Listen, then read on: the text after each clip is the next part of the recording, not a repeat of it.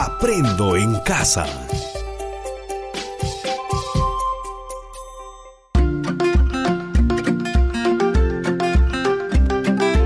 Queridos estudiantes, los invitamos a participar en el desarrollo de las sesiones de aprendizaje que hemos preparado para ustedes. Aprendo en casa.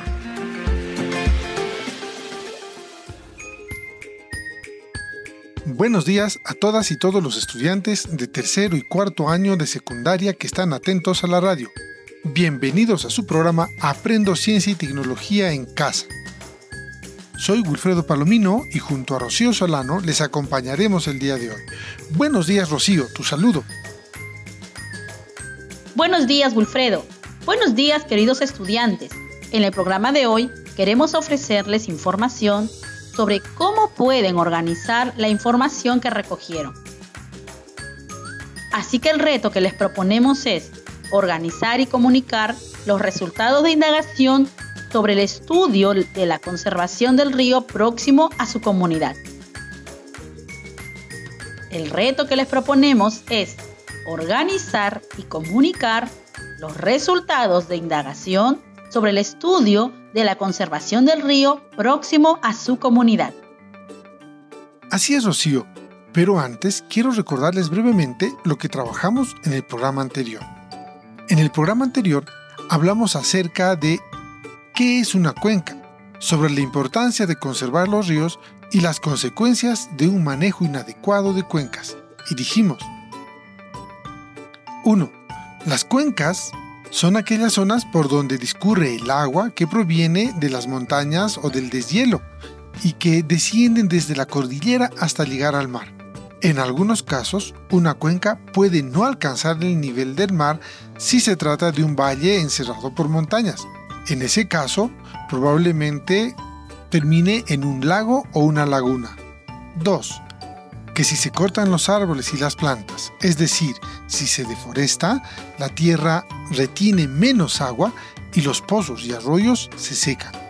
Los periodos secos se prolongan y se hacen más frecuentes, dando lugar a problemas de salud relacionados con la falta de agua. La deforestación también causa la pérdida de suelos o erosión haciendo que el cultivo de alimentos sea más difícil y produciendo hambre y hasta la migración de las personas porque las tierras ya no producen. 3. Que debemos tener en cuenta respecto al cuidado de los ríos que aparte de evitar la desforestación, se debe evitar tirar basura y desmonte en el cauce de los ríos o hacer que las aguas hervidas lleguen directamente a los mismos. 4. Otro asunto que muchas veces se nos olvida es que no se debe realizar construcciones en la ribera de los ríos o en un viejo cauce, porque tarde o temprano el río vendrá a reclamar su curso antiguo y eso traerá consecuencias graves para las personas que están ocupando ese espacio.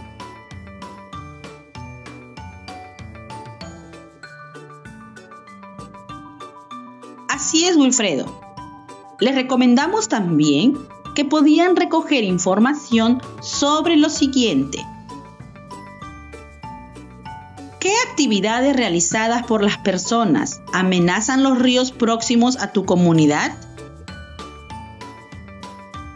¿Qué actividades realizadas por las personas amenazan los ríos próximos a tu comunidad?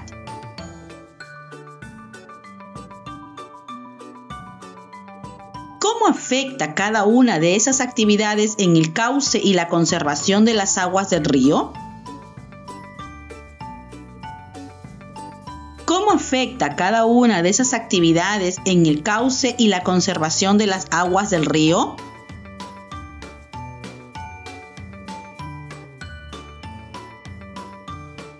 Consecuencias crees que puede traer para la comunidad la forma en que tratan el río? ¿Qué consecuencias crees que puede traer para la comunidad la forma en que tratan el río? ¿Qué crees que pueden hacer para evitar el impacto negativo de la actividad humana en las cuencas hídricas? ¿Qué crees que pueden hacer para evitar el impacto negativo de la actividad humana en las cuencas hídricas? ¿Cuál crees que sea el efecto de la urbanización de las cuencas? ¿Cuál crees que sea el efecto de la urbanización de las cuencas? La finalidad de esta parte era recabar suficiente evidencia para probar la hipótesis que planteaste en el programa anterior. No lo olvides, era recabar suficiente evidencia para probar la hipótesis que planteaste en el programa anterior.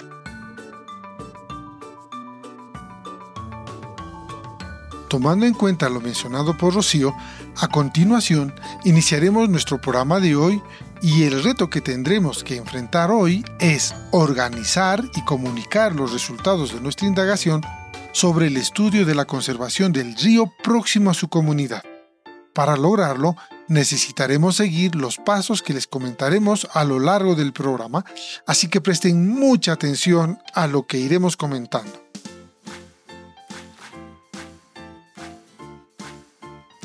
Llegó el momento de iniciar la aventura de acercarnos al mundo de la ciencia y la tecnología desde la casa y reconocer cómo este conocimiento puede hacer mejor nuestra vida y también comprender el funcionamiento del mundo en el que habitamos.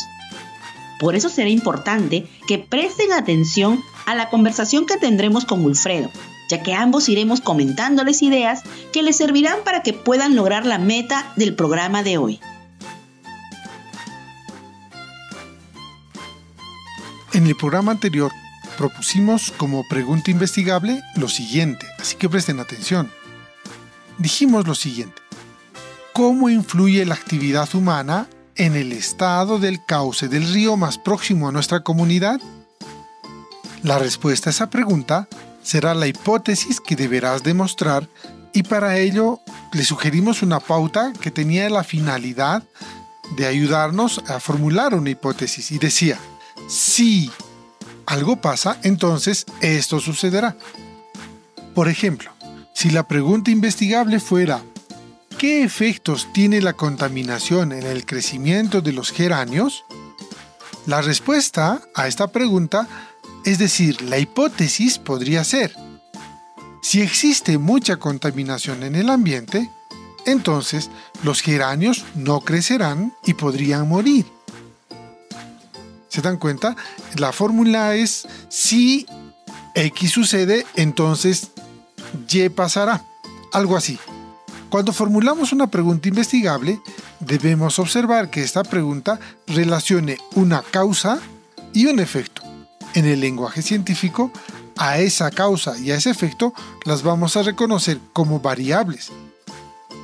Existen muchos tipos de variables, pero nosotros hablaremos de una variable independiente, de una variable dependiente y de variables de control.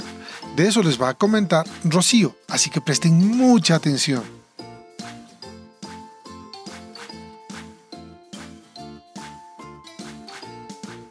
Así es, Wilfredo. Y sobre las variables diremos lo siguiente. La variable independiente es la que se manipula y modifica según se experimente o se haga trabajo de campo por parte del investigador. En el ejemplo, la variable independiente es la contaminación del ambiente, porque podemos aumentar la contaminación o disminuirla según querramos. La variable dependiente es lo que sucede como consecuencia de la manipulación de la variable independiente. Es lo que se debe enfocar nuestras observaciones en el trabajo de indagación. En el caso que estamos viendo sería el crecimiento y vida de los geranios. Además de estas dos variables, existe otra a la que llamaremos variable de control y hace referencia a las condiciones en las que se desarrolla el estudio. Por ejemplo, en el caso que estamos considerando, las variables de control serían que se use un mismo tipo de factores contaminantes. Que se use un mismo tipo de factores contaminantes. Que los geranios estén en el mismo lugar que los geranios estén en el mismo lugar, que tengan igual cantidad de riego y de exposición al sol, que tengan igual cantidad de riego y de exposición al sol. Entre otras, y se mantienen constantes con la finalidad de que no se afecten los resultados que obtendremos. Así es, Rocío. Ahora les recuerdo nuestra pregunta de indagación nuevamente. ¿Cómo influye la actividad humana en el estado del cauce del río próximo a nuestra comunidad? Con base en el ejemplo del geranio, ¿cuál sería la variable independiente y cuál sería la variable dependiente? ¿Y cuáles tomarías en cuenta como variables de control? Analiza la pregunta para que después del programa puedas identificar las variables y emplearlas para que puedas revisar la formulación de tu hipótesis. Les recordamos que este es un programa de radio del Ministerio de Educación para estudiantes de tercero y cuarto año de educación secundaria Aprendo en Casa.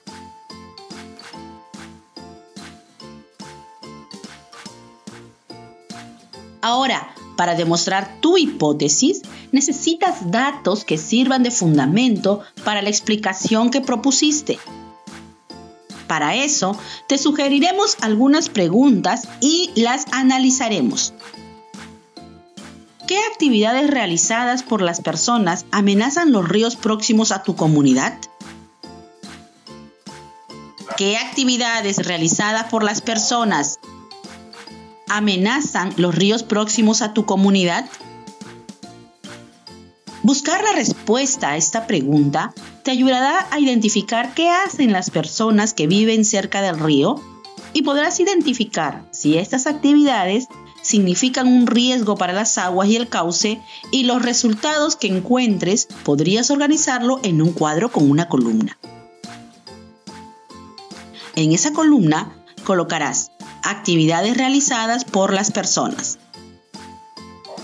Tendrás que hacer un listado de todas las actividades que realizan las personas y que crees que afectan al río.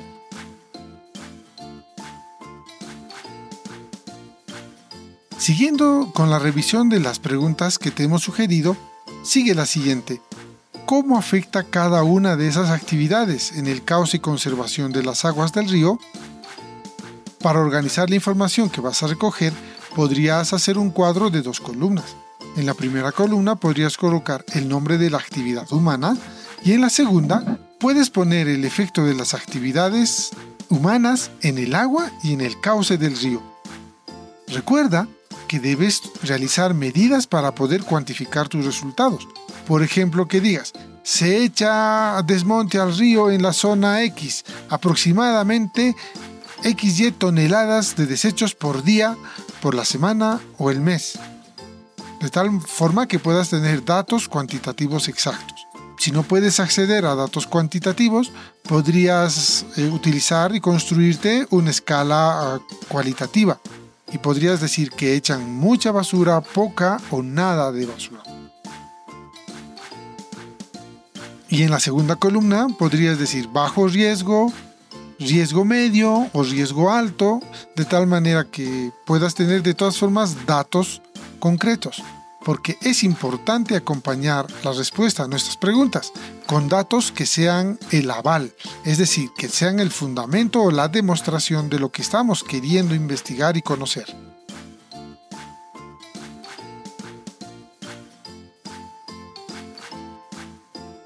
Siguiendo la misma lógica, ¿cómo organizarías la respuesta a las preguntas?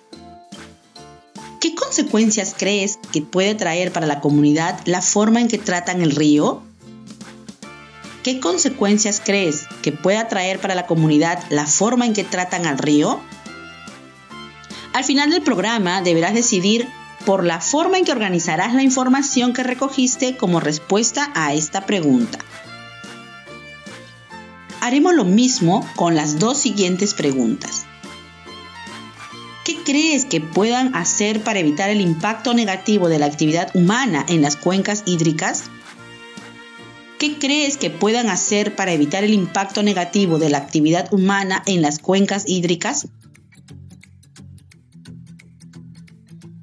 ¿Cuál crees que sea el efecto de la urbanización de las cuencas?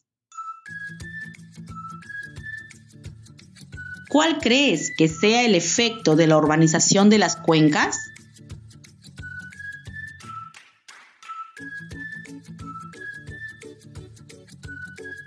Así es, Rocío.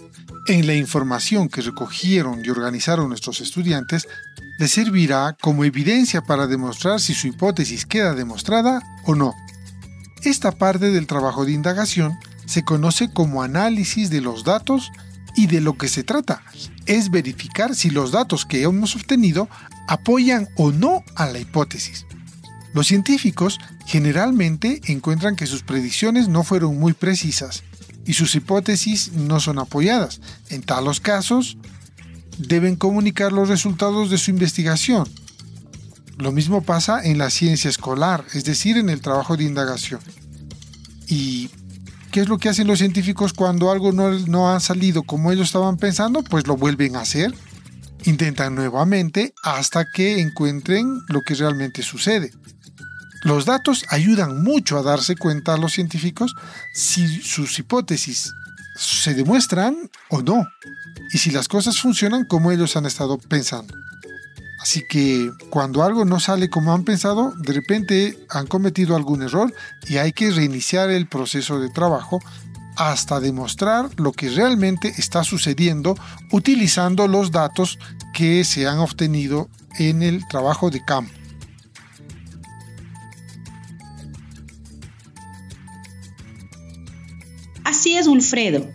Como parte del análisis de datos y con base en la información de los cuadros, se pueden construir gráficos en los que se utilicen valores cuantitativos o cualitativos según corresponda. Algo que debemos tener siempre presente es que si queremos construir un gráfico, debemos colocar la variable independiente en el eje X del gráfico y la variable dependiente en el eje Y. Ojo, este análisis de datos no es simplemente organizar la información recogida, presentarla en cuadros o gráficos, sino que implica que estos datos deben ser explicados a la luz de la información científica que recabaron y en nuestro, caso les ofrecimos esta información en el programa anterior. Claro, pueden buscar más información de fuentes confiables que les permitan comprender el fenómeno estudiado pero sobre todo el significado de los datos que recogieron. Ese trabajo servirá de insumo para que puedan formular sus conclusiones. Les recordamos que este es el programa de radio del Ministerio de Educación para estudiantes de tercer y cuarto grado de educación secundaria Aprendo en casa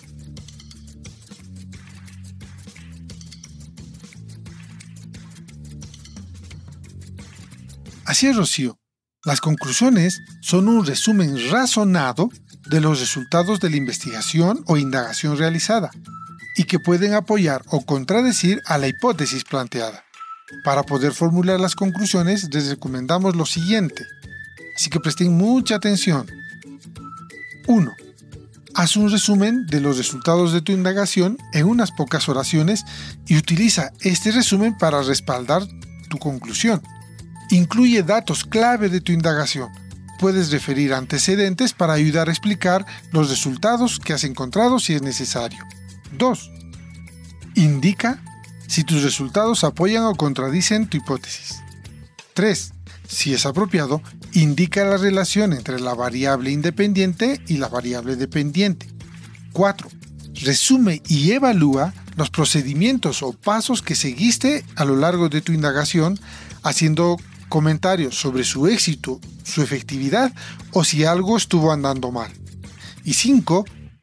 Puedes sugerir cambios en el procedimiento si algunos pasos que has empleado en tu indagación no han dado los resultados que tú estabas esperando.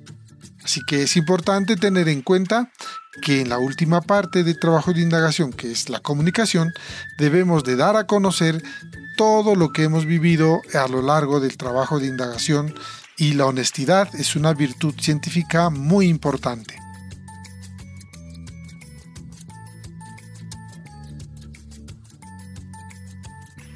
Una vez que realizamos este trabajo, debemos prepararnos para comunicar nuestros resultados. En este punto estás en la recta final. El informe final de tu indagación o investigación deberá de tener las siguientes partes. Página del título. Página del título. Resumen. Un resumen es una versión abreviada de su informe final. Resumen. Un resumen es una versión abreviada de su informe final. Tabla de contenido. Tabla de contenido. Pregunta investigable, variables e hipótesis. Pregunta investigable, variables e hipótesis. Revisión de la información teórica que sirvió para comprender y realizar el trabajo de indagación, eh, la cual se conoce también como marco teórico. Esto se debe escribir antes de realizar el trabajo de campo. La revisión de la información teórica que te sirvió para comprender y realizar el trabajo de indagación. Lista de materiales. Lista de materiales. Procedimiento que seguiste explicado paso a paso. Procedimiento que seguiste explicado paso a paso análisis y discusión de datos. Análisis y discusión de datos. Esta sección es un resumen de lo que encontraste en el trabajo de campo, enfocándose en las observaciones, tabla de datos y gráficos que deben incluirse en esta ubicación en el informe. Las conclusiones.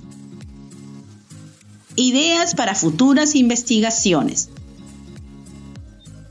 las ideas para futuras investigaciones. Agradecimientos. Agradecimientos. Esta es tu oportunidad para agradecer a todos los que te ayudaron con tu trabajo de indagación. Y por último, la bibliografía consultada. No olviden, bibliografía consultada. Así es, Rocío pero no es necesario que sea un trabajo muy extenso. Debemos ser precisos, directos y claros respecto a las ideas que presentamos en cada una de las partes del informe. Es importante recordar que al escribir el informe debemos cuidar la ortografía y la gramática. Es recomendable que antes de presentar el informe a tu docente o al público, es necesario que otra persona lo lea para que te ayude a revisarlo por si fuera necesario hacer algunas correcciones. Los científicos profesionales hacen lo mismo. Y nosotros que estamos aprendiendo a escribir ciencia, también tenemos que hacerlo. Ya estamos a punto de terminar, así que queridos estudiantes, después del programa, tendrán que organizar y comunicar los resultados de indagación sobre el estudio de la conservación del río próximo a su comunidad. Las ideas que planteen en este texto servirán como un aporte para elaborar un plan de acción para mejorar la gestión de la cuenca dirigido a las autoridades de la comunidad. No olviden que las ideas que planteen en este texto servirán como un aporte para elaborar un plan de acción para mejorar la gestión de la cuenca dirigido a las autoridades de la comunidad. Estimado docente, con tu apoyo, el estudiante podrá concluir con el reto de la sesión de hoy, que es organizar y comunicar los resultados de la indagación sobre el estudio de conservación del río más próximo a su comunidad. Comunícate con ellos, bríndales la retroalimentación oportuna y puedes hacer algún documento complementario que le ayude a los estudiantes a llegar a un buen final con el trabajo que tiene que presentar como resultado de este programa. Nos despedimos de todos ustedes hasta la siguiente oportunidad en que nos volvamos a encontrar en esta misma frecuencia. No olviden cuidarse mucho, lavarse las manos con bastante agua y jabón durante por lo menos 20 segundos, que esto de la pandemia continúa y tenemos que estar sanos y protegernos nosotros mismos y a nuestros familiares. Hasta pronto.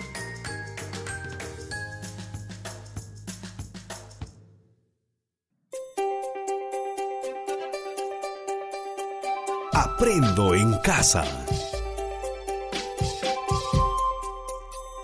Ministerio de Educación. Gobierno del Perú. El Perú primero.